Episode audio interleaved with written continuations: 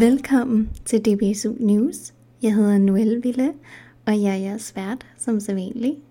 Jeg har et rigtig spændende program til jer denne gang, spækket med stemninger for tidligere arrangementer og arrangementfeedback fra nogle af dem, der deltog i disse arrangementer. Og så har vi selvfølgelig også nogle invitationer, som vi skal igennem til kommende arrangementer. Så jeg håber, I sidder godt, og så synes jeg da bare, at vi skal komme i gang. Coronavirus er stadigvæk en ting, og det vil det nok blive ved med at være. Altså, det kan vi nok lige så godt se i øjnene. Men må ikke, at vi får styr på det før eller siden.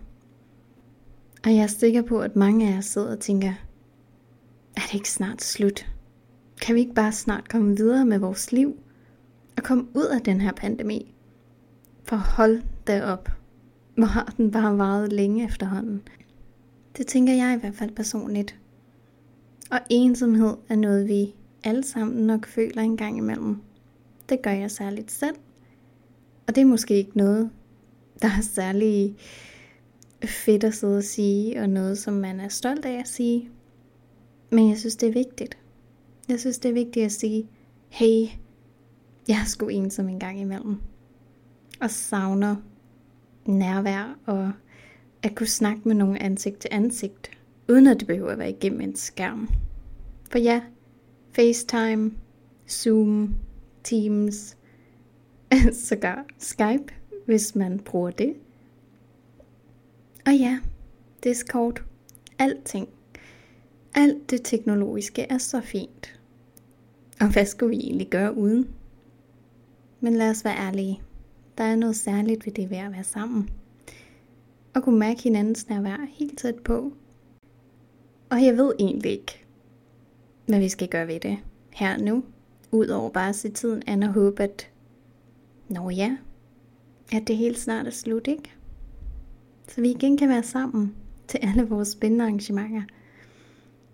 Og også uden for DBSU, for den sags skyld. Fordi vi er jo bare mennesker. Mennesker, der har brug for at være sammen. Så det jeg egentlig bare ville sige var, hold humøret oppe, fordi der er en vej ud af den her dumme, trælse pandemi. Og så, når vi ses på den anden side, så skal alting nok blive okay igen. Så bare hold ud, ikke? Nå. Nu da vi har nævnt det, som vi alle sammen hører om i nyhederne konstant, og som er på alles læber, skal vi så ikke bare komme videre til noget andet? så lad os få lidt stemning fra nogle af de arrangementer, der er blevet afholdt den seneste tid. Den 27. april blev der afholdt et inspirations- og sparringsmøde over Zoom. Det handlede om, hvordan man bedst muligt kan bruge sin energi, så man ikke kører træt i det hele, og det hele bare synes uoverskueligt, og ja, man bare ikke rigtig kan håndtere alting i sit liv, fordi man måske, ja, ikke bruge sin energi på den mest hensigtsmæssige måde. Til det her arrangement, der blev der afholdt nogle oplæg, som Lotte Tobiasen og Helle Riley og Simon Benfeldt stod for. Og jeg har lavet et lille sammenklip af nogle af de ting, der blev sagt, så jeg synes, at det var nogle rigtig fine og spændende ting, der blev sagt i de her oplæg. Og jeg synes, at ja, at I skulle høre noget af det, så I ligesom kan få lidt inspiration til, om det er noget, I skal deltage i fremover. Så her kommer det. Fordi jeg er øh, socialrådgiver, øh, og jeg har blandt andet erfaring med at snakke om energiforvaltning, fordi jeg er socialrådgiver i Hjernerystelsesforeningen.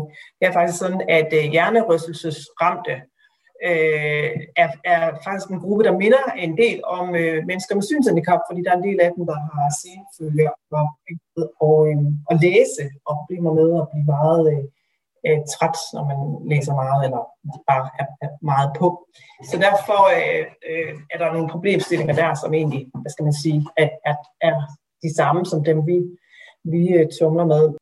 Så, så dels har jeg noget professionel erfaring øh, med energiforvaltning, og dels så har jeg desværre også en del personlig erfaring, fordi jeg dels selv er jeg er født øh, svagsynet, og så har jeg en, øh, en rygmavsskade, som jeg fik for 20 år siden. Så jeg er vant til det der med at skulle prioritere mine kræfter.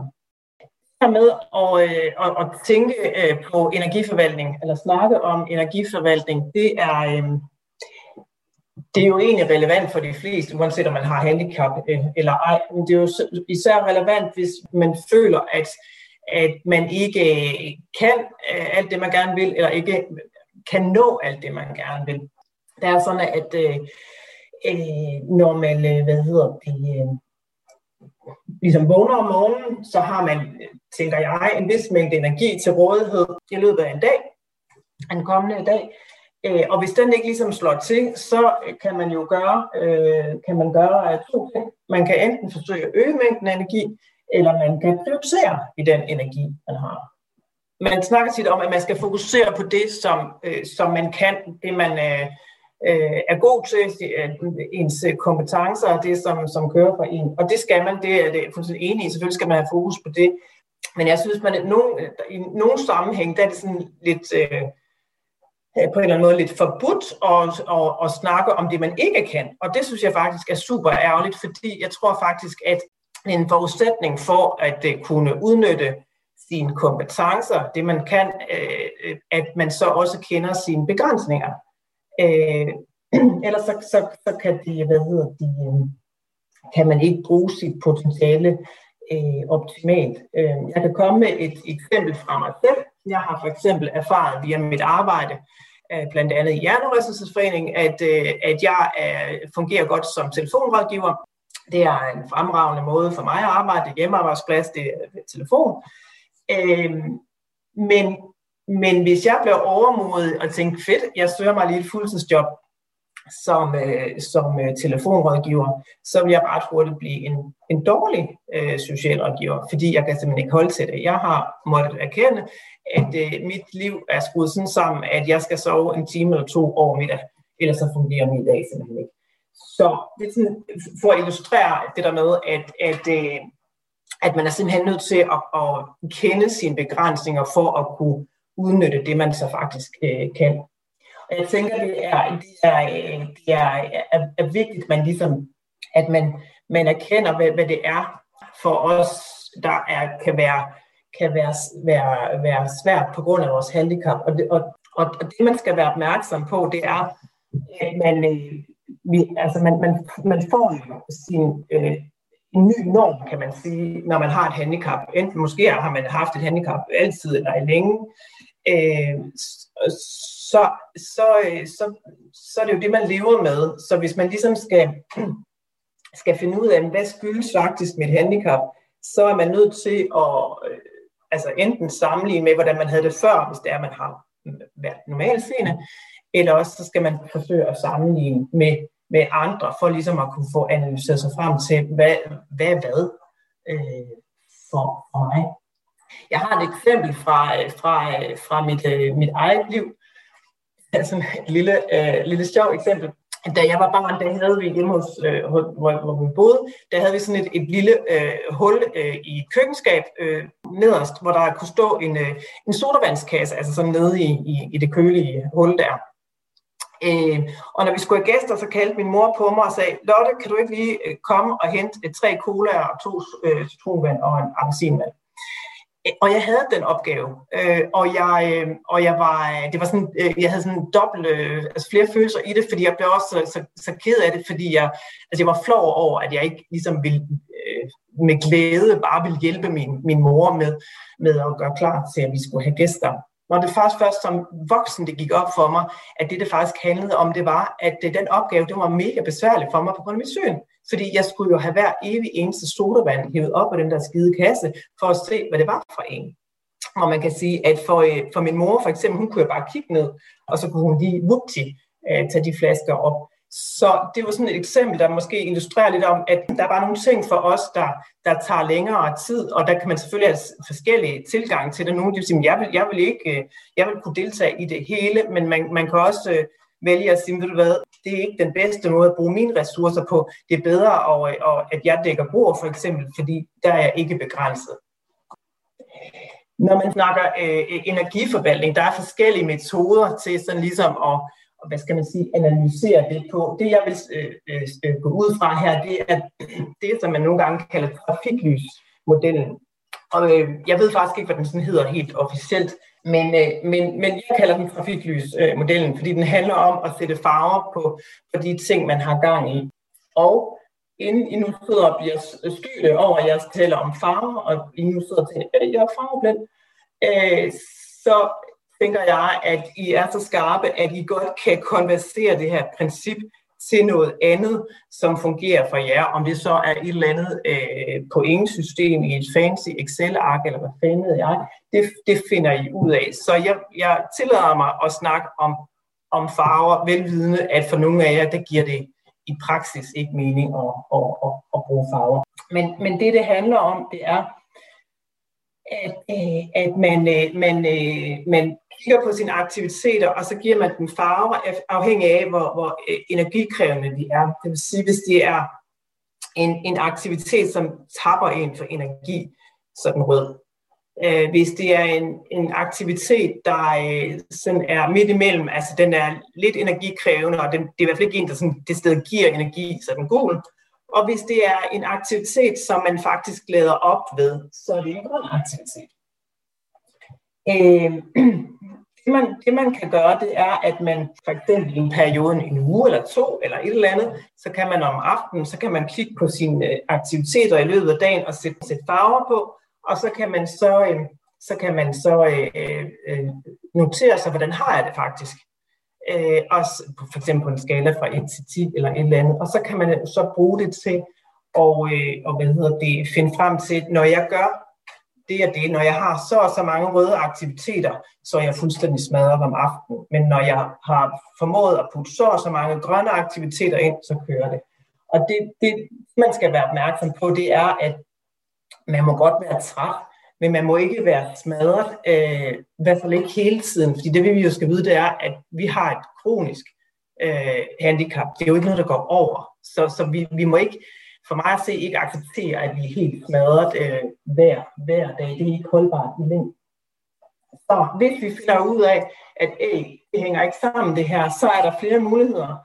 Der er muligheden for, at man kan slette de røde aktiviteter, eller nogle af dem. Man kan måske gøre de røde til gule aktiviteter, eller man kan forsøge at gøre plads til flere af de grønne. I forhold til at gøre røde til gule aktiviteter, der kunne det være, at hvis man for eksempel finder ud af, at transport, de trækker fem tænder ud, så kunne det være, at man kunne prøve at finde ud af, har jeg mulighed for hjemmearbejdsplads, også når corona er død på et eller andet tidspunkt, øh, enten at man arbejder hjemme hele eller, øh, eller dele af tiden, hvis man for eksempel er studerende, så kunne man være den, som øh, lægger hus til, når der er studiegruppe. Det kunne være, at man kunne blive populær på den konto, synes så at en studiekammerater slipper for at skulle rydde op på deres værelser, når der skal være studiegruppemøde. Øh, hvis man finder ud af, at hold da op, øh, det er træls, det er hårdt at være øh, ude i Bilka lørdag formiddag, så kunne man måske øh, overveje at handle nede i den lokale bus, hvor, øh, hvor de er søde til at hjælpe, og hvor det er lidt mere stille og roligt.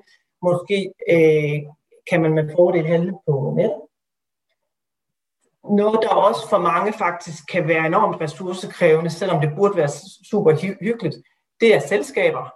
Øhm, det er der faktisk mange, der bliver, der bliver trætte af. Og der kan man jo i stedet for at invitere 12 mennesker til en træretters øh, middag, som man selv laver, så kunne man jo dele det op i øh, mindre grupper, og så måske øh, bestille smørbrød for slagteren, eller hvad ved jeg bare nogle eksempler på, hvordan man, øh, man, man kan forsøge at, at, at konvertere de der enormt belastende aktiviteter til noget, som er lidt mere soligt. Noget andet, man jo kan gøre, det er også at prøve at finde ud af, kunne der være nogle hjælpemidler, der kunne, kunne afhjælpe? Kunne der være nogle, nogle, nogle, nogle strategier, nogle metoder, som kunne, som, som kunne hjælpe? Og det er det, som Helle hun kommer ind i, i oplægget efter, efter mig. Kan man øh, slette de røde Øh, man kan prøve at gøre op med sig selv og finde ud af, at det er faktisk okay at sige nej til nogle ting, hvis man simpelthen synes, at det er for træls. Øh, jeg har for eksempel en stakkels øh, søn, han er 23 nu, og han virker i en forholdsvis veltilpas, men han har simpelthen aldrig været i sommerland eller i Tivoli med sin mor, fordi jeg magter det simpelthen ikke. Altså jeg synes simpelthen, det er hårdt arbejde øh, at være sådan et sted. Så der har jeg besluttet, at det er ikke med mig, han, han har skulle komme i, i Tivoli. Øhm, og, det, og det, et eller andet sted kan det jo godt, kan man jo godt være ked af det, fordi det vil man gerne, men, men, men det giver, har bare ikke givet, givet mening for mig at gøre det. Så var det der med de grønne aktiviteter, øh, at man, man, man kan forsøge at finde ud af, hvad er det, der giver energi. Og, og det, man skal være opmærksom på, det er, at det handler ikke kun om at sove. Altså, det er også vigtigt, at man sover. Men, men det er lige så vigtigt, at man, man har noget øh, mulighed for at lade op som rent mentalt. Og det og gør vi på forskellige vis. Øh, nogle gør det ved at sidde og strikke i sofaen, og nogle øh, gør det ved at, øh, at tage i skoven og gå en tur, eller hvad ved jeg. Man skal, øh, skal huske, det er, at man skal holde pauserne, øh, altså de der grønne aktiviteter, på forkant. Man skal holde dem inden inden man bliver smadret. Øh, man kan sådan, jeg tænker lidt på en pause, som det er lidt ligesom, hvis man gerne vil øh, drive forretning. Øh, altså man har en forretningsidé, og man ved, at den kommer man simpelthen til at tjene penge på. Men den kræver altså noget startkapital, inden man kan komme dertil, hvor man tjener penge. Og på samme måde med, med en pause, hvis man er blevet så træt, at man simpelthen ikke orker at tage bussen og gå ud og, og køre ud til skoven, hvor man ved, man kan kan lade op, eller hvis man ikke orker at få købt det der strikkegarn ind, så man egentlig kan, kan sidde og nørkle med det og få den energi ud af det, så, så er man jo låst i den der situation, øh, hvor man ikke rigtig øh, kan få lavet op. Man så skal huske, altså man kan, når, hvis man laver sådan et schema, og man så laver det inde i sit hoved, eller man laver det på et Excel-ark, eller et stykke papir, eller hvad sådan man nu gør, øh, øh, det er, at man kan altså, bruge det øh, skal man sige, bagudrettet til at analysere sig frem til, hvad er det, der, der er godt og skidt for en. Og så kan man jo så bruge det, når man så skal planlægge sin, sin, sin, sin dag.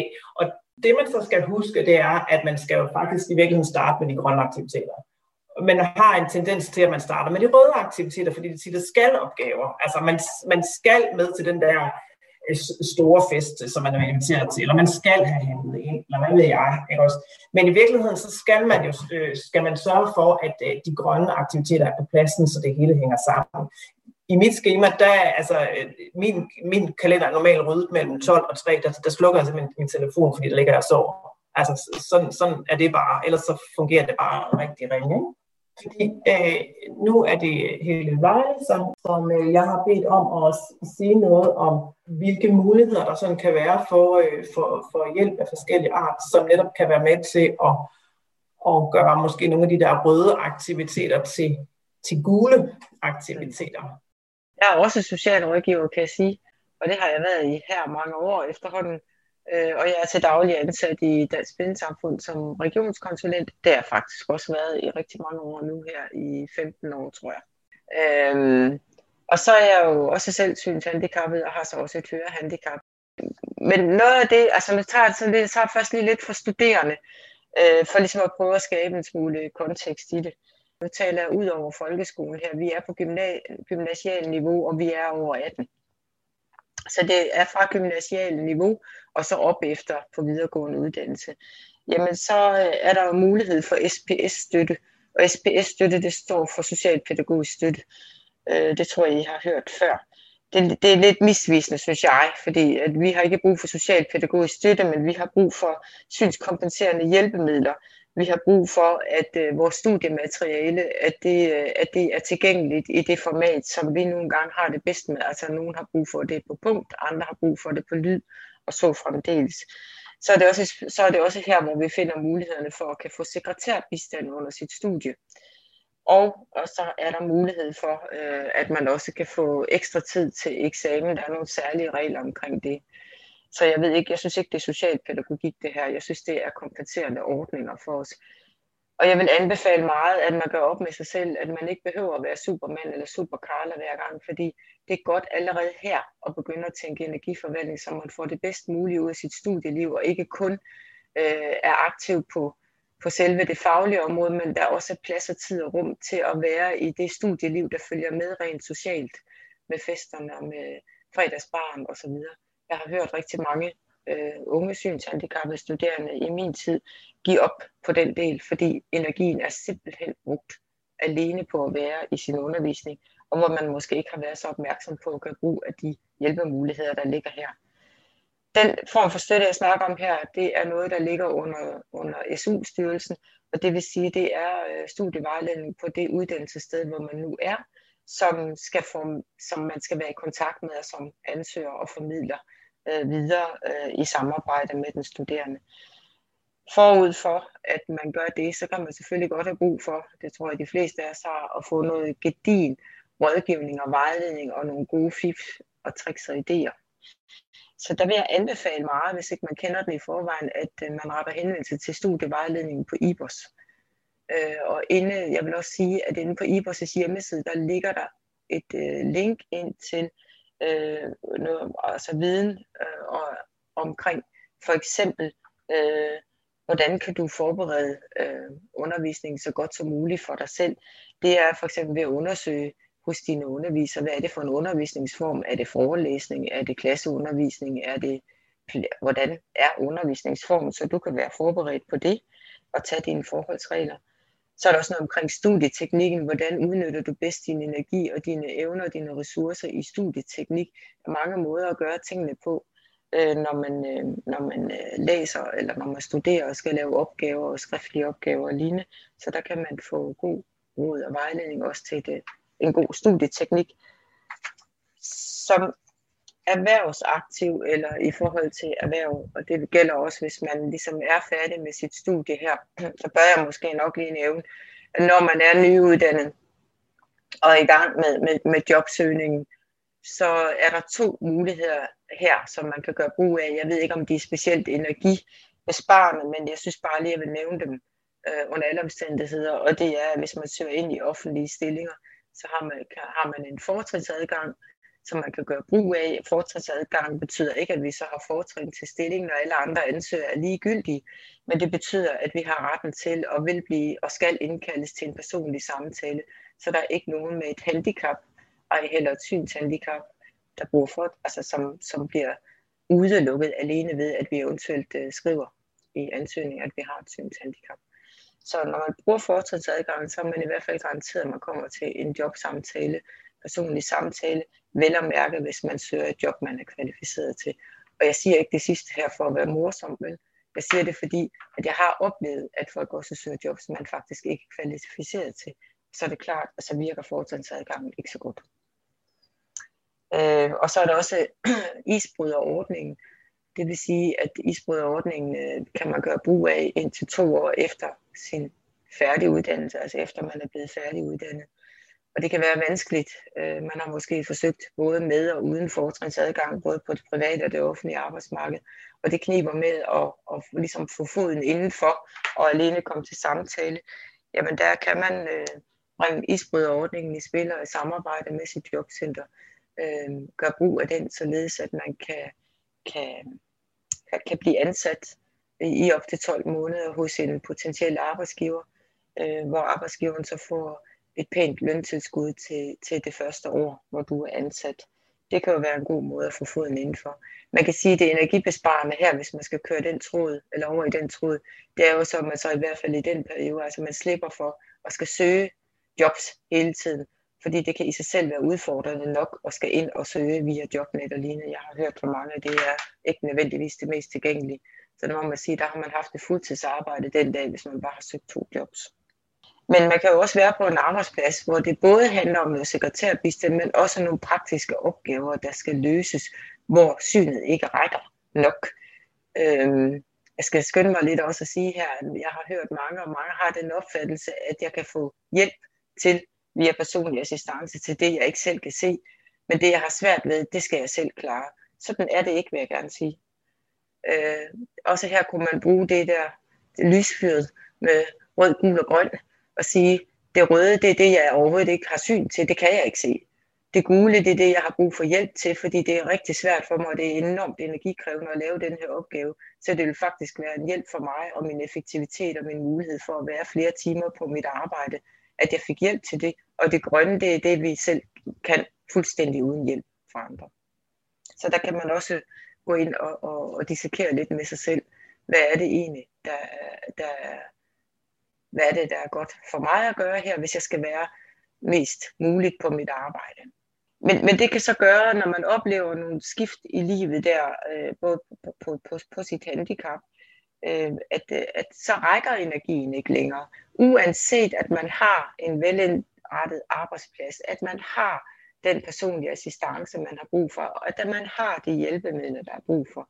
Så må man bare sige, nu rækker energien ikke mere til et fuldtidsjob. Nu, nu, nu er min arbejdsevne ikke længere den samme, som den har været engang. Og sådan er det. Men så er det jo her, hvor man kan gå ind og sige, så kunne muligheden for et flexjob jo være til stede. Jeg skal dog sige, at man har ikke mulighed for sådan at komme ind fra gaden til forvaltningen og sige, goddag, jeg hedder Jensine Børgesen, og jeg vil gerne søge et flexjob. Så, så kigger de lidt på en og siger, nå, jamen det kan du ikke. Øh, og så kan man spørge sig selv, hvorfor kan jeg ikke det? Jamen det kan du ikke, fordi flexjob er faktisk slutningen på en historie. Det er slutningen på at en sagsbehandling, en udredningsmodel i forvaltningen. Så man kan rette henvendelse men ofte bliver man sygemeldt, eller man retter henvendelse og får en snak med dem om, det begynder jeg, og kan se, at det skrider for mig, min arbejdsgiver også begynder at give lidt ondt af sig, fordi jeg fungerer ikke så godt på min arbejdsplads, som jeg har gjort. Så starter der en proces der, og så tager vi den derfra sådan kan der være nogle ting her. Det kan også være, hvis jeg nu ikke har hjælpemidler eller har søgt personlig assistance før, så vil det også være noget af det, man går ind og kigger på for at se, kan vi kompensere på den måde. Hvis så man når til, øh, at øh, nu er vi her, og det er her, vi er, og det er stadigvæk sådan, at Helles øh, arbejdsevne, den rækker ikke til mere end maks 25 timer i ugen. Så er det her, vi kontakter jobcenteret, dokumenterer, at vi har forsøgt de her ting, og søger om et fastholdelsesfleksjob. Endelig vil jeg sige, at øh, der, der, er noget, der, der er noget nyt, der har set dagens lys, og tro mig, på et eller andet tidspunkt, der når I alle sammen omkring min alder, heldigvis da, og gudskelov, det håber jeg. Men, øh, og det vil sige, at, øh, at vi har i dag fået øh, et senior flexjob, fastholdelsesflexjob. Så hvis man når til den alder, hvor man har været ordinært nu her, eller i arbejde, og ikke har været flexjob tidligere, eller på anden vis, og man har mindre end 6 år eller maks 6 år tilbage, inden man har sin folkepensionsalder, så vil man også her, og det er mere eller mindre administrativt, det er mere eller mindre nemt at gøre, så kan man ansøge om et senior øh, fastholdelsesfleksjob. Vi går videre til øh, Simon Belfeldt, som, øh, som jeg har spurgt, om, om han ville vil øh, sige nogle kloge ord om, hvordan han har øh, valgt at leve sit arbejdsliv. Øh, men Simon, vil du ikke øh, selv øh, præsentere dig? Det vil jeg gerne. Jamen det er rigtigt, Simon Benfeldt. Tak, jeg vil prøve at, at, at sige lidt om, hvad kan man sige, min situation. Øhm, jamen, øhm, øh, jeg er 46, og da jeg var 20 år gammel, der var jeg professionel soldat, ansat i forsvaret og ansat i forsvarets bomberydder, og det vil sige alt, hvad der kunne sige bang, det var sådan ligesom mit, mit område. Der mistede jeg øh, næsten det meste af mit syn til en eksploderende landmine, hvor en kollega går ind foran mig og træder på den. Øhm, efter nogle tid lykkedes det lærerne at, og, hvad kan man sige, ligesom sikre en 2-3% syn på mit højre øje. Det venstre det blev revet ud i, i sin tid. Øh, jeg har også dårlig hørelse, som jeg forstår, du også har, Helle. Øh, begge mine trommehinder er sprunget ud. Øh, så det var sådan lidt en, øh, en, hvad kan man sige, en, bart, øh, en, en, en, en, en barsk start på, på hvad kan man sige, det tidlige voksne liv. Øhm, men, men der sker der så det, at jeg vender tilbage til forsvaret, går der i nogle år mere med de her 3% syn, men ender jo så med at sige, at det her, det kan jo ikke rigtig hænge sammen. Men der er ikke mange karrieremuligheder i at være øh, halv, næsten blind bombe- og ammunitionsrydder. Øhm, så jeg ender så med at resonere mig frem til, at jeg nok ikke længere kunne leve af at bruge mit hoved, eller bruge mine hænder, derfor må det jo nødt på en eller anden måde leve af at bruge mit hoved. Og øh, det går så igennem uddannelse. Øhm, tager først en HF. Øh, på det tidspunkt er jeg faktisk stadigvæk ansat i forsvaret, øh, og får ja, fuld ansat under hele min HF.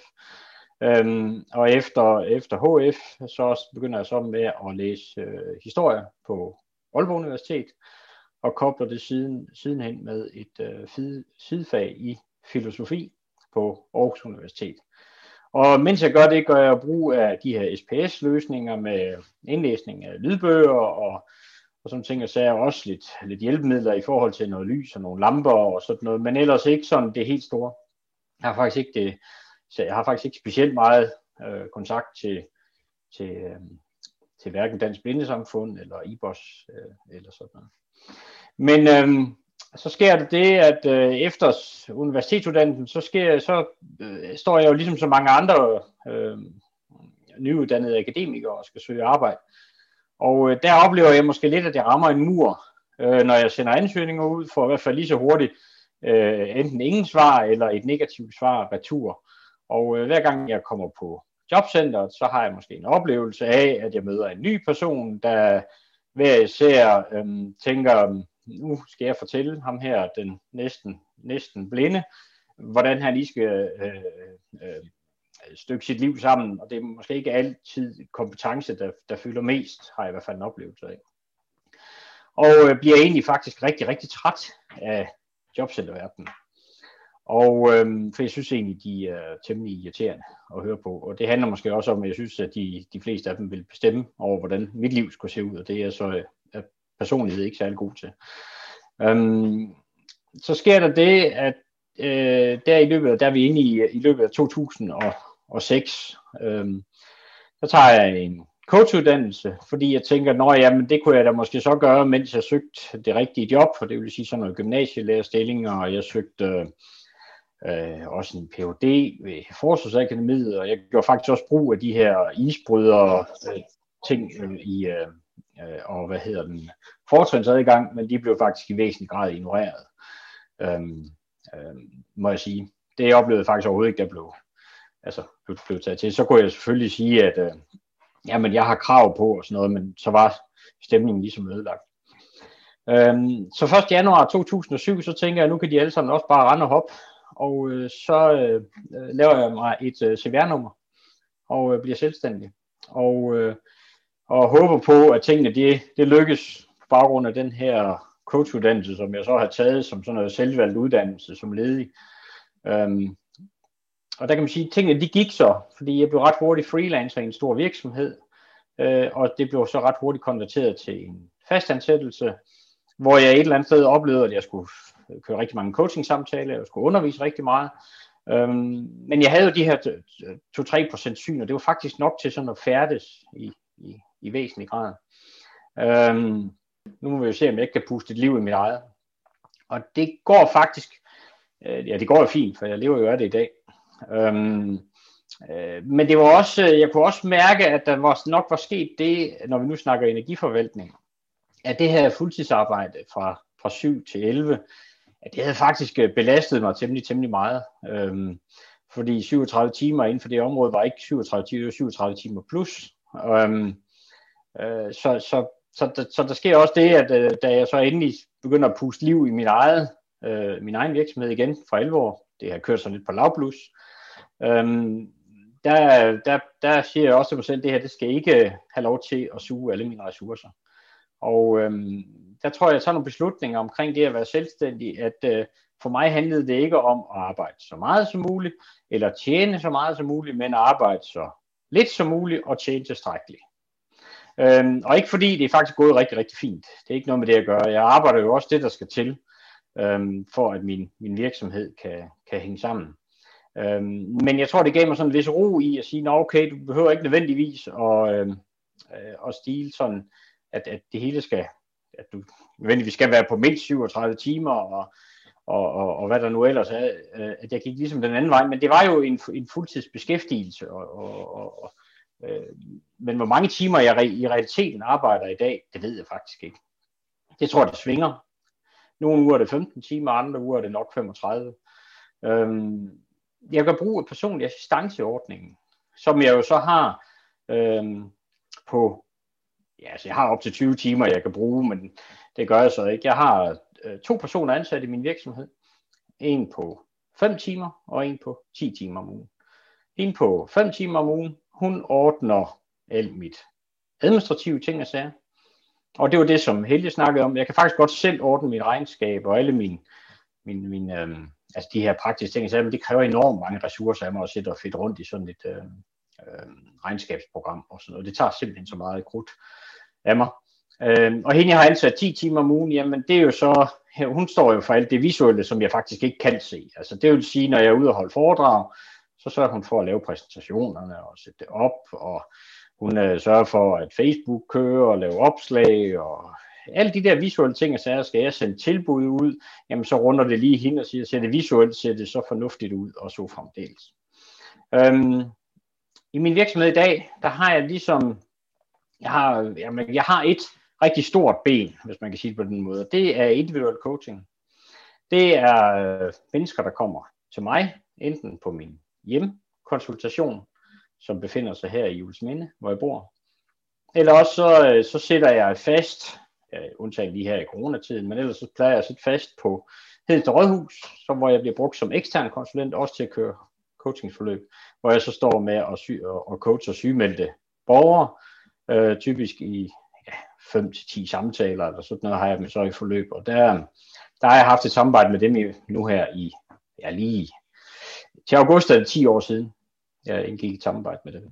Så, og, og der er ingen tvivl om, at skal det sådan sættes op imod hinanden, så, så er cirka øh, jeg 70 procent eller sådan noget af min virksomheds omsætning, det består af individuel coaching, hvor folk kommer enten til mig her på min hjemmekonsultation, eller også så sidder jeg ude på Hensted Rådhus.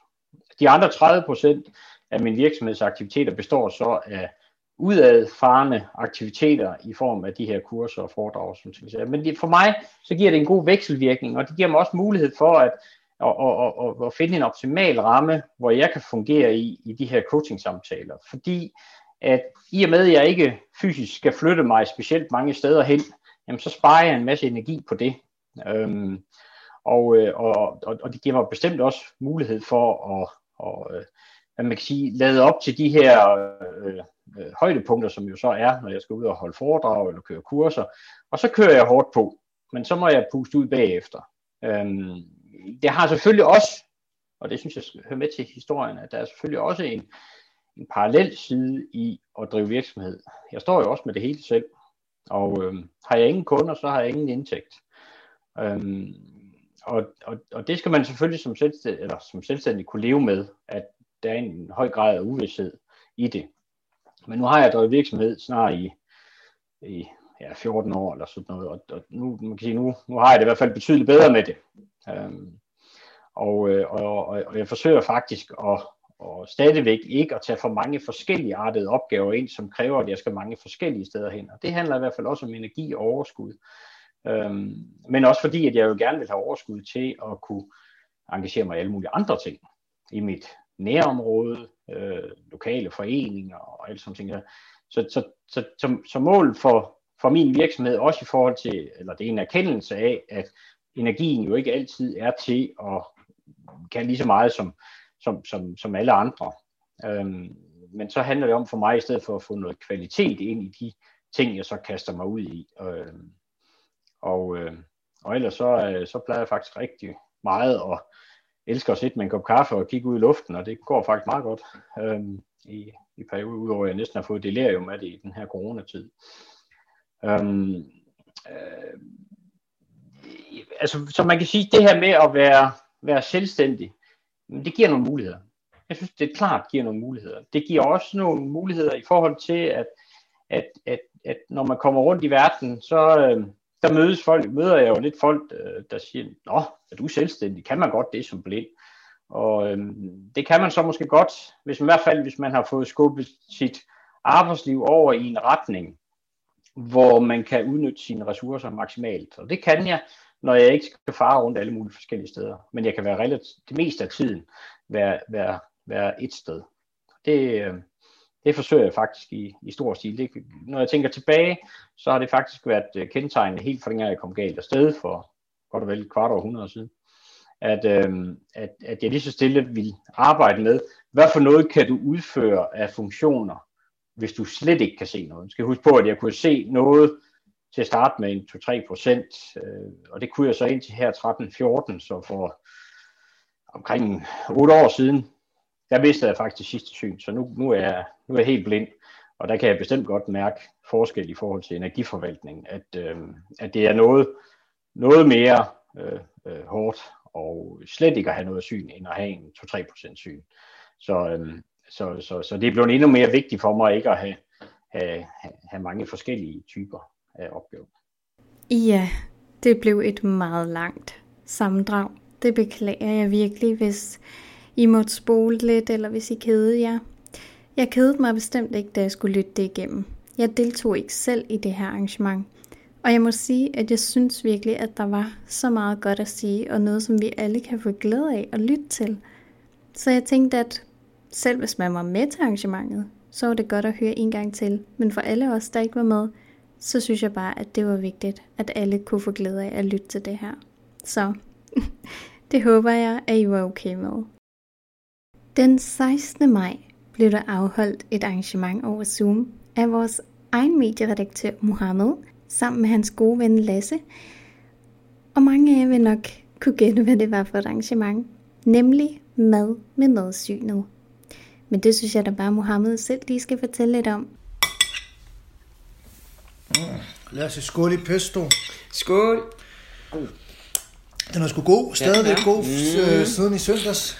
Ja, det smager dejligt. Øh, lad os, hvorfor skåler vi i pesto? Jamen, det var fordi, vi var jo øh, online på Zoom i søndags. Øh, omkring noget med at lave hjemmelavet og, øh, hvad hedder det, ramsfrisk pesto. Øh, og så pakke det ind i øh, butterdej bagefter, så, og så det bliver til sådan nogle pesto snegle. Og det gik jo sindssygt godt, synes du? Og så holdt vi et oplæg om, øh, om pestos historie, undskyld, om Ramsløgs historie, og hvad Ramsløg kan øh, bruges til. Og jeg synes, det gik super godt, ikke? Jo, må ikke? Det gik man sige. Det gik rigtig, godt. Det gik rigtig hvad skal godt. der ske i august? Jamen, der holder vi, der regner vi med at holde et nyt arrangement på Zoom også. Også om noget at lave mad, og noget med noget oplæg sikkert også. Ja, og så kan man øh, lave mad sammen med os, men kan også godt få lov til at bare være på okay, en lytter. Hej så længe. Håber vi ser jer i august, og måske også før. Jeg ved da i hvert fald, at jeg fik lyst til at lave min egen pesto-snegl, efter jeg hørte det her. Men øh, jeg synes da lige, at vi skal høre lidt fra det her arrangement. Vi skal jo lave ramsløgs pesto. Sjovt nok. Og til det skal vi jo bruge ramsløg. Og så har vi valgt at tilsætte persille. De to elementer eller jeg i et blenderglas, og de er skyllet i forvejen. Grund til, at vi tilsætter persille, det er, fordi vi mener, at ramsløg har lidt øh, kraftig hvidløgssmag, og det tager simpelthen meget smag. Så, pers øh, så persille gør det lidt mere, lidt mere spændende. Og så er jeg kommet øh, persille og ramsløg ned i vores blenderglas. Nu, der var lige et par ekstra. Godt. Og så skal vi bruge øh, afskallede mandler. Og de skal også ned i blenderglas. Alle de ting, vi laver nu, de kommer ned i et blenderglas. Hvis man ikke har mandler, kan man bruge pinjekerner. De er bare lidt dyre. Man kan bruge solsikkekerner. Man kan også, jeg har set opskrift på, hvor man bruger græske kerner. Så det er sådan, hvad man har vi hånden. Sådan. Ja. Og nu har jeg helt mandler ned i øh, blenderklasset. Og nu, hvis I lytter, så kan I lytte, lytte at jeg bakser med decilitermål. For det skal jeg jo selvfølgelig bruge nu. Og det skal jeg bruge, fordi at jeg skal hælde noget olie i. Og der skal jeg bruge 2 deciliter. Sådan. Så har jeg cirka en deciliter nu hældt op. Og så kan jeg lige fortælle, mens jeg hælder op, at det er rapsolie, vi bruger, økologisk. Øh, man, ofte bruger man olivenolie til pesto. Det er også lækkert. Men man skal bare være opmærksom på, at olivenolie tager rigtig meget af smag. Øh, synes vi i hvert fald. Det er sådan, hvad man, hvad man helst øh, kan lide. Og vi elsker olivenolie. Vi bruger rigtig meget olivenolie i vores madlavning. Men når, vi, når det er pesto, så foretrækker vi at, øh, at bruge rapsolie. Nu vasker jeg fingre, så jeg ikke sviner hele køkkenet til. Man kan også godt nøjes med 1 dl øh, rapsolie. Det kan være på, hvad, om, om man vil have en cremet konsistens eller en mere fast konsistens. Super. det var olien. Og øh, mens jeg får laver pestoen her, så er Lasse i gang med, kan jeg fortælle, han er i gang med at rive noget parmesanost, som skal bruges i pesto. Men det jeg skal nu, det er, at jeg skærer en citron halvt over, altså. Fordi vi skal bruge hele saften af en hel citron med i vores pesto. Øh, saften af en citron lyder måske ret meget øh, for nogen. Men øh, vi synes, øh, nu har vi jo fået opskriften før, og øh, det passer til vores smags... Øh, passer til vores smag, men man kan sagtens nøjes med øh, halvdelen, og så smage sig frem. Jeg presser og presser. Der er masser af saft i den her halve citron. Det er så skønt. Nogle rigtig store, saftige citroner her, kan jeg fortælle jer. Dufter skønt. Og som sagt kan man altid smage sig frem, hvis man ikke er så glad for, at tingene smager syrligt. Så. Og så vil jeg lige spørge Lasse, hvor langt er du med at rive parmesanosten? Ja, jeg er så langt, at jeg skal til at veje den her øh, parmesan, og jeg skal have cirka 40 gram, og jeg bruger en talende vægt, som hedder en kobolt. 5 gram, Nu, lidt, lidt. 30 gram, Ja, ved du hvad. Nu har vi 30 gram. Det tager vi. Så, Mohammed, nu er der klar til dig. Så tager jeg imod din øh, parmesanost der, og ned i blenderglasset.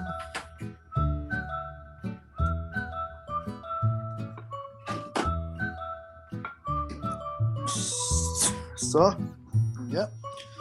Og så mangler vi til det sidste, det er noget salt og frisk værnopeber. Og ikke så meget med salt. Det øh, har det det skal vi lige passe på med, fordi vi har også parmesan i. og Parmesan er lidt salt. Øh, nu ved vi, at der er en øh, veganer, som ser med. Øh, og øh, hvis man nu ikke vil spise parmesan, så kan man prøve, og ja, vi har ikke testet det endnu, men vi tænker faktisk, det kunne være rigtig lækkert. Oliven og eller hvad hedder det, soltøj tomater med i pesto, øh, da det også har lidt det, det salte smag. Øh, det kunne være en rigtig god idé. Godt. Nu har vi lidt salt og peber i blenderglasset, og nu skal vi faktisk blende. Og det, der kommer til at ske nu, det er, at vi blender i cirka 1 minut til 1, 1 minut til 30 minutter. Det, der skal ske nu, det er, at vi skal hælde den her pesto over i en skål. Og den er så... Ej, den er så fin. Ej, hvor ser den godt ud, den her. Mm. Det, det, ej, den dufter også sindssygt godt. Ej, hvor er lækkert. Altid også. Og nu skal jeg også lige smage, og øh, vil vores øh, kære fotograf ikke også smage. Så du kan se, om den også er godkendt. Det er sindssygt godt. Det er sindssygt godt. Hold kæft. Ja. Mm, Den, skal ikke, den, sm- den mangler ikke noget. mm. Nej, perfekt. Perfekt. Godt. Nu er aktiv maj slut. Men det betyder jo ikke, at vi skal holde op med at bevæge os og være aktiv, vel? Men hvor har I alle sammen klaret det så godt. Jeg er virkelig imponeret af at se alle de opslag, som I har lavet derude, men øh, der er en anden en, som også har deltaget i det her aktive mig, som gerne lige vil give jer et par ord med på vejen. Hej med jer søde mennesker. Jeg synes simpelthen, det er så fedt, den måde, I har taget imod Aktiv Mig-projektet. Jeg synes, det er så kanon inspirerende at se nogle af jeres kæmpe mange skridt. Altså, det der voldsomt nogle af jer, der bare har tænkt, så nu er min dag uddelegeret til at gå. Det der er helt vildt, så seje I er. Mit mål med Aktiv Mig-projektet har også været at inspirere og måske motivere nogle af de helt unge, jeg snakker under 15 år, øh, medlemmer til at, øh, til at være med sammen med os andre. Jeg har desværre ikke rigtig set nogen, men det er i hvert fald et skridt i den rigtige retning, at så mange seje DBSU'er har været ude at gå så langt. Jeg tror helt sikkert, at hvis man lagde alle opslag til sammen, øh, som ligger inde nu, så er der helt sikkert over 200.000 skridt. Øhm, og det synes jeg bare, at vi alle sammen skal have et kæmpe kado for. Uanset hvor langt man har gået, og man ikke har lagt et billede ind, så synes jeg simpelthen, det er så fedt, at, øh, at folk de i hvert fald har taget imod det med åbne arme. Og jeg synes især også, det er mega fedt, at øh, Region Øst, HB og Vest virkelig også bare har fået det her til at lykkes. Det er simpelthen så fedt. Jeg kan virkelig godt lide konceptet, for jeg personligt elsker også at gå lange ture, og jamen, bare det her med at være aktiv indimellem, det er super hyggeligt og fedt, og man får god energi af det. Og hvis man så også kan motivere andre mennesker med det, så er det jo bare perfekt. Men jeg håber i hvert fald, at I har fået noget ud af det, og til jer, der har fået gået de her super mange skridt, kæmpe kado. Og så håber jeg selvfølgelig, at øh, traditionen også følger med næste år, øh, fordi jeg kan virkelig godt lide konceptet, og jeg synes simpelthen, det har været så hyggeligt og inspirerende at se jeres Facebook-opslag øh, med, hvor meget I har gået. Og det giver en lidt et, øh, et kick, synes jeg. Øh, åh, nu er der en, der har gået 10.000, jeg har kun gået 5, så kunne det være, at jeg lige skulle gå 6.000, bare fordi. Øhm, så jeg håber selvfølgelig, det bliver øh, en tradition i DBSU, øh, så vi også kan være lidt aktive. Øhm, og så håber jeg også, at øh, I har hygget jer lige så meget, som jeg har. Øh, for jeg synes virkelig, det giver god energi. Og så har jeg også selv været ude og gå med nogle DBSU'er, og det er der altså sådan noget fællesskab i. Så øh, ja, tak for en god aktiv maj, og så håber jeg, at vi ses på den anden side. Hej! I april blev der afholdt Harry Potter arrangement. Først kommer der et interview, som Mohammed og jeg har lavet, med Nana og Amalie fra Harry Podcast. Bagefter kommer der et interview med en af deltagerne. Jeg beklager, at interviewet med Nana og Amalie ikke har den bedste lydkvalitet, men her kommer det. Det første spørgsmål, øh, det kunne være fedt, hvis I øh, lige kort præsenterede jer selv. Jeg hedder 22 år gammel. Jeg har en, en, en kandidatgrad i journalistik, og jeg sådan generelt har arbejdet inden for marketing og, og kommunikation og sådan noget. Mm. Øhm, jeg er jo ligesom Amalie stor Harry Potter-fan og, og elsker også podcasting. Men ellers sådan, som, sådan lidt på det mere private plan, så bor jeg på Amager og dyrker mange planter. Mm. Jeg hedder Amalie, og jeg er 28 år. Øhm, og, øh, og jeg er uddannet øh, inden for statskundskab, så jeg er meget sådan samfundsinteresseret. Og øh, jamen, øh, Nana og jeg, vi kender hinanden, fordi vi har boet på kollegie sammen, da vi begge to var studerende, og nørdede utrolig meget Harry Potter sammen. Øh, og det var sådan, vi, vi startede det her. Hvordan øh, opstod jeres interesse for Harry Potter? Hvad øh, gjorde, det lige var det? Som barn, jeg tror, jeg kom lidt sent til det. Øhm, det var ikke, altså, lige da serien kom ud, var jeg ikke sådan helt hugt. Men jeg tror, jeg gik sådan lige et par år, og, og sådan noget lige populariteten dø lidt ned. Og så begyndte jeg at læse dem, og blev sådan helt øh, fanget af det her univers. Og så tror jeg altid, jeg egentlig har brugt Harry Potter som sådan en, øh, det ved jeg ikke, sådan en, en tryg verden, man kunne gå ind i, når man lige havde behov for det. Kunne, og det, jeg har aldrig sådan læst dem, altså jeg har læst dem ud i et, men jeg har ofte bare lige valgt den bog, jeg egentlig havde lyst til at læse på det, det tidspunkt. Hvis det har været sådan en, når jeg gider sgu ikke letterne igen, så tager jeg træerne eller firerne eller sådan noget. Hvordan føles det for jer, at I, I laver noget sammen? Altså, I har det her fælles projekt. Hvor meget betyder det? Og det er et godt spørgsmål. Den tror jeg faktisk ikke, vi bliver spurgt om før. Det er faktisk rigtig godt, og jeg tror, det er hele grunden til, at vi stadigvæk gør det her på femte år. Det er, fordi det er noget, vi gør sammen. Fordi altså, Harry Potter-elementet, det betyder stadigvæk noget for os begge to. Det er dejligt, at vi kan, altså vi har den her fælles hobby, men det er faktisk det, at vi har noget, vi gør sammen. Det ja. tror jeg. Hvis vi ikke havde været tætte venner, så havde vi ikke kunne holde ud at gøre det. Ja, lige præcis. Jeg synes, det er meget rigtigt det der med at- kalde det en, en, en hobby. Altså ligesom andre øh, går til tennis sammen, eller fodbold sammen, eller et eller andet. Mm. Det der med at have noget, man er fælles om, det, det er nok det, der gør, at, øh, at vi stadig laver det, fordi det er ret sjovt at have et projekt Mm. sammen med andre. Da I så fik henvendelsen fra DBSU, hvad gjorde I jer af tanker i forhold til, at I skulle fremlægge til Blinde og Svægtuden? Hvordan, øh, hvad gjorde I af tanker der? Altså først og fremmest blev vi jo rigtig, rigtig glade for henvendelsen og følte os også meget beæret. Øhm, det er jo altid dejligt, når der er nogen, der gerne vil høre det, vi har på hjertet. Og så tror jeg, at vi gjorde os lidt nogle tanker om, øh, for mig nok mere det der med, at det skulle foregå virtuelt. Om vi kunne gøre det levende og spændende, når mm. det skulle foregå over øh, en skærm. Og så, var vi, så gjorde vi da nogle tanker om, åh oh, nej, nu håber vi ikke, vi kommer til at sige noget dumt. Altså, øh, Ja. hvis, øh, jeg var i hvert fald bange til, for, om jeg nu kunne komme til at sige noget, som vil støde nogen, fordi mm. at øh, der måske er nogle, øh, fordi vi Ja. måske vil stille nogle spørgsmål eller sige nogle ting, som Mm. mm. vil være, øh, hvad skal man sige, noget I var træt af. Ja. Og også, at hvis man har hørt podcasten, så ved man også godt, at vi, ah, nogen vil jo kalde det politisk korrekte, men vi forsøger på så vidt muligt at være så inkluderende, som man kan, og overveje så mange perspektiver som muligt.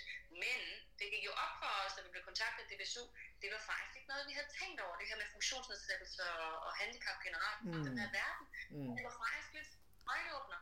Hvordan tænker vi det ind i en verden, vi egentlig har undersøgt fra rigtig mange andre vinkler? Mm. Og jeg tror, det, var, det, det stillede nogle nye, jeg vil ikke sige problemstillinger, men det stillede nogle, nogle nye spørgsmål, som vi ligesom kunne stille til det her. Og det synes jeg faktisk var meget fedt. Mm.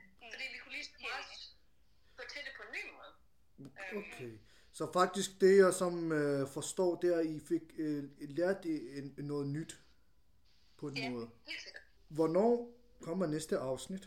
Vi udgiver cirka en gang om måneden, fordi det er det, der lige kan, det, det, der kan passe sammen. Det, vi bruger ret lang tid på at lave et afsnit. Både i forhold til, hvor lang tid vi bruger på at forberede os, og så selve optagelsen, og så skal det klippes til bagefter. Så det tager faktisk måske sammenlagt 10 timer at lave et afsnit. Wow. Det, det, det, det er rigtigt. Jeg tror, det er bare for at sætte det i perspektiv, at det er derfor, vi heller ikke gør det mere end en gang om måneden. Det leder egentlig meget godt op til mit spørgsmål. Om hvor mange afsnit I planlægger ud i fremtiden. Om det er noget, I gør, eller om... Ja. Altså, vi planlægger jo at lave bøgerne færdigt. Mm. Og øh, vi har to kapitler af gangen. Så jeg ved ikke lige, det, hvad det er omregnet i tid vil tage. Men øh, det er der nogle år endnu. Spændende. Jamen, øh, det var faktisk det, vi, øh, vi havde af spørgsmål. Tusind tak, fordi I havde lyst til at deltage. Det betyder sgu meget. Det var så lidt. Og her kommer interviewet med en af deltagerne, Katrine Honoré. Hej Katrine. Hej Niklas. Du var med til det her Harry Potter arrangement. Hvordan kan det være, at det lige var det? Altså, hvad er det ved Harry Potter, der sådan fascinerer dig? Hvordan siger man lige det i korte sætninger? altså, Harry Potter har jo været en del af min barndom, kan man sige. Det var sådan, altså, nogle bøger, jeg fik læst højt og sådan noget, øh, da jeg var lille. Så sådan, jeg, jeg, jeg tror, man kan sige, at jeg er sådan inkarneret øh, Harry Potter-fan. Øh, jeg har skrevet SRP om Harry Potter. Øh, jeg har læst Harry Potter rigtig, rigtig, rigtig mange gange. Øh, kan alle bøgernes kapitler udenad. Det er der, vi er. Altså det, jeg synes er fedt ved Harry Potter, er, at de er egentlig sådan nogle, altså de bøger, de er egentlig noget for alle aldre. De var noget for mig, da jeg var lille, da jeg bare skulle høre om en sej dreng og lære nogle lidt svære ord, end dem man kan læse i Pippi Langstrømpe. Så når man bliver ældre, er der rigtig meget mere, øh, flere lag, man ligesom kan dykke ned i og analysere og fortolke på. Øh, ja, det tror jeg, jeg synes er fedt. Jeg tror, at den her verden appellerer rigtig meget til mange mennesker, fordi at man er sådan... Altså, det er en relaterbar verden med, med skole og lektier og så videre. Det kan man godt relatere til, og samtidig så er det så meget væk fra vores egen verden, at hvis man går og er lidt ked af det, så kan man lytte lidt til en fantasy-verden om nogen, der står og tryller og slår hinanden ihjel, og så kommer man lidt på afstand af sit eget. Kendte du til de her Harry podcast i forvejen, eller fandt, kendte du, stødte du først på dem der til arrangementet? Nej, jeg kendte dem godt. Jeg havde kendt til dem i, i lidt over et år. Øh, jeg havde fået dem anbefalet, og så sådan, lige omkring, da, da corona startede med at være en ting, så, så gik jeg og nørdede Harry Podcast, så det, det havde jeg mange timers underholdning med. Nå, fedt. Men da, tak fordi du ville være med her. Selv tak. Hurra!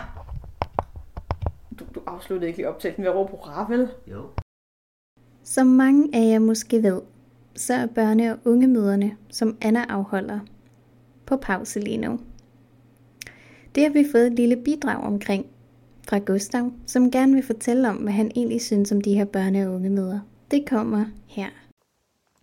Hej alle Dansk Blindesamfunds Ungdom. I dag vil jeg fortælle, hvad jeg synes om de børne- og ungemøder, der har været afholdt i disse måneder, øh, som nu er stoppet, hvilket er irriterende, men øh, lad os bare komme i gang. Altså, det har været ret sjovt øh, nogle gange. Der var engang sådan Harry Potter-tema, altså, hvor vi skulle snakke om Harry Potter. Øhm, og så, det var, jeg synes ikke rigtigt, det var sådan, jeg synes ikke rigtigt, det var, jeg synes ikke rigtigt, det var sjovt, fordi jeg kendte ikke Harry Potter sådan virkelig godt, og det var sådan også bare meget kedeligt, synes jeg. På et tidspunkt var der også, at vi skulle lave en sang. Og øhm, ja, den skulle handle om, jeg kan ikke huske, hvordan det var at være blind, tror jeg nok. Ja. Og den, øh, og alle de Zoom-møder, mig og min ven Sander, som også følger med på DBSU News, og som også har lavet nogle bidrag hertil. Øhm, vi holdt de der Zoom-møder sammen med Anna. Der er sikkert nogle af jer, der kender hende. Øhm, men til jer, der ikke kender hende, så er hun meget sød, synes jeg. Nå, men jeg tænker, det var det. Øhm, tusind tak, fordi I øh, gad at høre med. Øhm, ja. Hej hej. Ja, vi er selvfølgelig ked af, at børne- og ungemøderne er på pause lige nu. Men det er jo nu engang sådan, det går, når man også har andre ting i sin hverdag, som man er nødt til at tage hensyn til. Men det betyder ikke, at vi er ligeglade med de yngste medlemmer. Faktisk vil vi rigtig gerne høre, hvad de yngste medlemmer kunne tænke sig. Hvad vil I gerne have, at vi laver her i medieredaktionen til jer? Har I noget, som I interesserer jer for, eller I kunne synes var mega fedt, at vi lavede? Jamen, så tøv endelig ikke med at kontakte os via mailen mediesnabelag.dvsu.dk Et andet bidrag, som vi har fået, drejer sig om tilgængelig gaming. Det er Sander, der fortæller om, hvad han synes om det her tiltag og projekt. Det er ikke en del af DBSU, men der er en del DBSU-medlemmer, der har stået for det her. Blandt andet Kenneth Banner. Hej alle sammen. I dag vil jeg godt fortælle om tilgængelig gaming. Hvis I ikke ved, hvad det er, så er det en øh, slags øh, spilleklub, eller hvad man skal sige det, øh, hvor at øh, vi spiller øh, nogle spil på noget, der hedder RS Games. Øh, du kan finde gruppen på Facebook, eller noget, der hedder Mivi. Så der kan du se det nærmere. Der kan du se, hvad det handler om, og være med til de forskellige meetups, der er. Nå. Men jeg synes meget godt om tilgængelig gaming, og det er Kenneth Banner, der står for det. Det er ham, der er inde i øh, talekanalerne, når vi er derinde. Og grunden til, at jeg siger talekanaler, det er fordi, at vi laver det over Discord. Der er simpelthen blevet lavet en server til tilgængelig gaming, og det er jeg rigtig glad for, så vi kan hyggesnakke og spille nogle sjove spil. Så det synes jeg er mega fedt. Jeg kan helt klart anbefale, at du øhm, bliver medlem af Facebook-gruppen, og så kan du også blive medlem af denne Discord-server, hvis du har en Discord-konto. Men hvis du ikke har en, så se at få lavet en. Så, ja, hej hej. ja, der er stor begejstring om det her projekt, men hvad er tilgængelig gaming egentlig? Hvad er præmisset? Hvad er tanken bag? Altså, hvad er meningen med det? Det synes jeg, vi skal lade Kenneth selv svare på. Tak for spørgsmålet, Lotte. Hvad er tilgængelig gaming? Tilgængelig gaming, det er et fællesskab for gamere. Det er gamere med funktionsnedsættelse og gamere uden funktionsnedsættelse. Det vil altså sige, at øh, hvis man har interesse i at spille spil, f.eks. med svagsyn og blinde, hørehæmmet af døve eller ordblinde, jamen, så håber vi lidt, at, øh, at det her det er stedet, hvor der er nogle spil, som er tilgængelige. Hvorimod man kan sige, at mange andre øh, gamerklubber, jamen, der er det jo ikke det her med, at der bliver, kan blive taget så meget hensyn til personer med funktionsnedsættelse. Det er jo en skam. Så det vil vi meget gerne gøre en forskel med. Vi vil også gerne i øh, kontakt med de her spiludviklere og virksomheden, der laver spil. I håber om, at vi kan få dem til at oversætte dem. Ellers vil vi i hvert fald meget gerne forsøge at gøre en indsats med at oversætte eller øh, teste deres spil. Vi øh, er på øh, Facebook, på Mivi og Discord, og øh, her hedder vi jo bare Tilgængelig Gaming. Derudover så har vi en webside, der hedder tilgængeliggaming.dk, og her håber vi at kunne finde en masse information op. Indtil videre så kan I i hvert fald finde øh, links til vores Facebook, vores Mivi og vores Discord server. Vi håber jo som sagt at øh, komme i kontakt med spiludviklere, men også det med at skabe bro mellem øh, gamer og interesserede personer. Øh, vi har jo også nogle studerende, der bruger os til at øh, komme i kontakt med øh, gamer med funktionsnedsættelse, så der kan komme noget fokus på det. Og, øh, og så er det jo vigtigt, at man har et sted, hvor der bare er en masse gamere.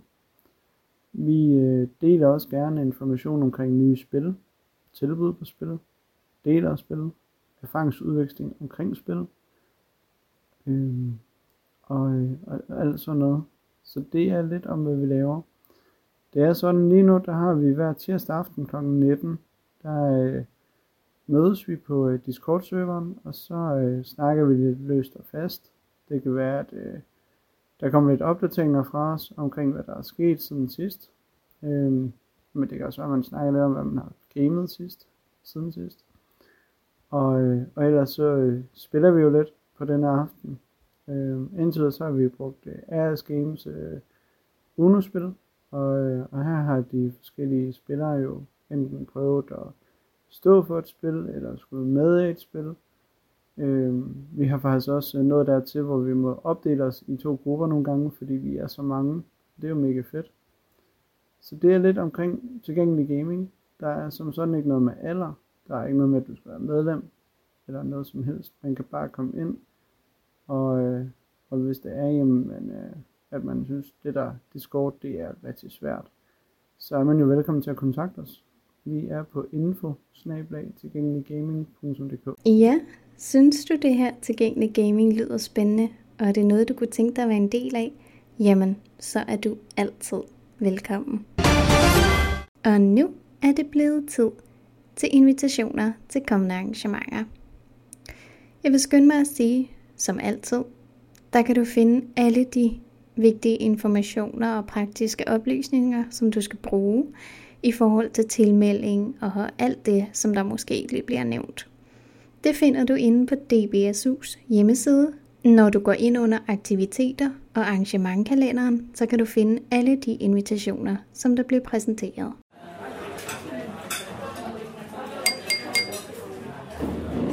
Nu er det endelig tid til, at vi igen kan mødes fysisk til de unges fællesspisning i Region Vest.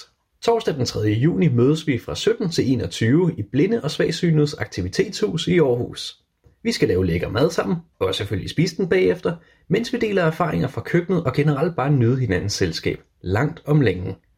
Selvom vi nu kan mødes fysisk, bedes du følge følgende coronaretningslinjer. 1. Du skal kunne fremvise det gule sundhedskort og coronapas, det vil sige en negativ test, der er maks 72 timer gammel, at du er færdigvaccineret eller har været smittet tidligere. 2. Du skal bære mundbind eller visir, når du går rundt i huset.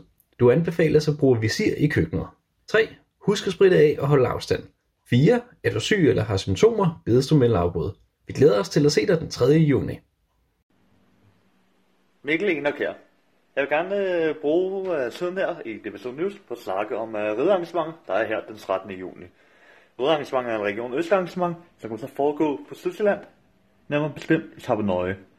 Jeg har aftalt med Asgaard Ridecenter, at øh, vi holder arrangement derude. Det bliver en øh, heldagsarrangement, så vi tager offentlig transport, eller vi leger en bus, en privatlejet bus, der kan køre os fra hovedbanegården til Tavanøje og hjem igen.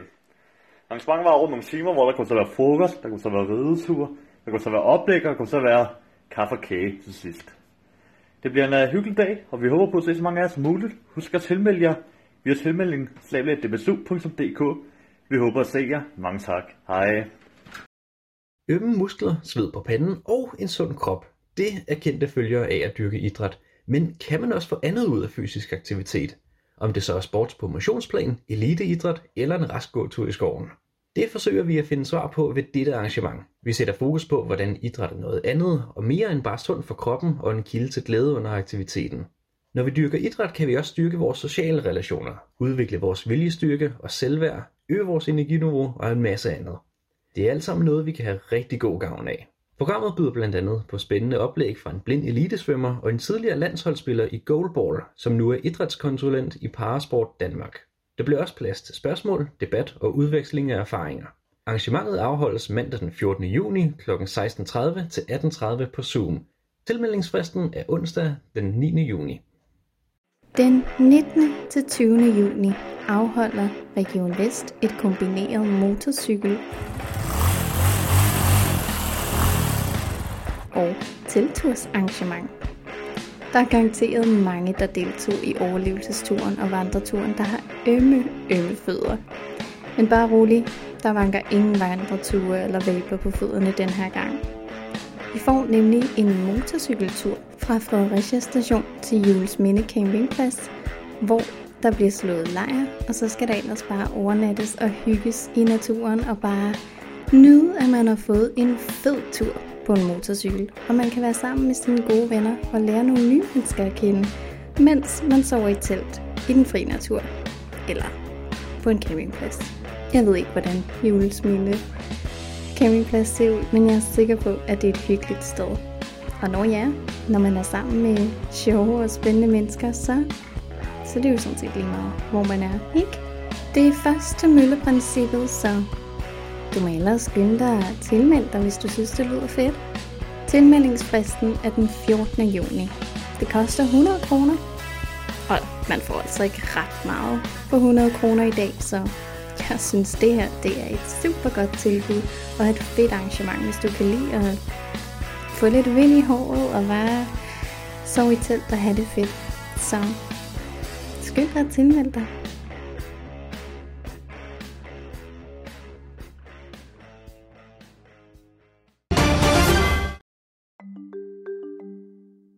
Mit navn er Sofie Mongo, og jeg har længe savnet en podcast om livet som blind og svagsynet. Derfor vil jeg gerne forsøge at skabe det her rum, hvor vi kan fortælle vores historier og dele vores tanker og følelser, store som små. Vi kommer til at tale om alt, lige fra identitet, karriere og kærlighed, til marit, madlavning og buller i panden. Jeg har et skateboard stående herude, men jeg er blevet meget, meget mere forsigtig, fordi øh, jeg er blevet opmærksom på, at jeg er blevet ældre, og jeg kan slå mig. Det er jo ikke arbejdsgiver, der helt bevidst tænker, jeg vil overhovedet ikke have noget med synshandicappet at gøre. Det her det handler rigtig meget om usikkerhed og uvidenhed. Jeg vil ikke have, at min blindhed skal definere mig. Jeg vil ikke have, at min ADHD skal definere mig. Jeg er ikke så glad for blandede salater. Nå, men det er jo klart, du kan jo ikke se, hvad du spiser. Nej, eller også kan jeg bare ikke lide dressing. Okay. Podcasten hedder Øjenkrogen, og du kan finde den i din foretrukne podcast-app eller på blind.dk-podcast. Og det var så alt, hvad jeg havde valgt at bringe til jer denne gang. Jeg vil gerne sige tusind tak til alle, der havde lyst til at medvirke, komme med bidrag og indslag. Har du lyst til at få et bidrag med i DBSU News, så er du mere end velkommen til at sende det til mailadressen medie-dbsu.dk eller finde mig personligt på Facebook. Du finder mig ved at søge N-O E med to prikker over L-L-E mellemrum W-I-L-L-E. Dit bidrag skal senest være sendt den 23. juni. Jeg glæder mig til at høre fra dig, og indtil da, indtil vi høres ved igen, så må du have det rigtig, rigtig godt. Denne podcast var klippet og tilrettelagt af mig, Noelle Ville.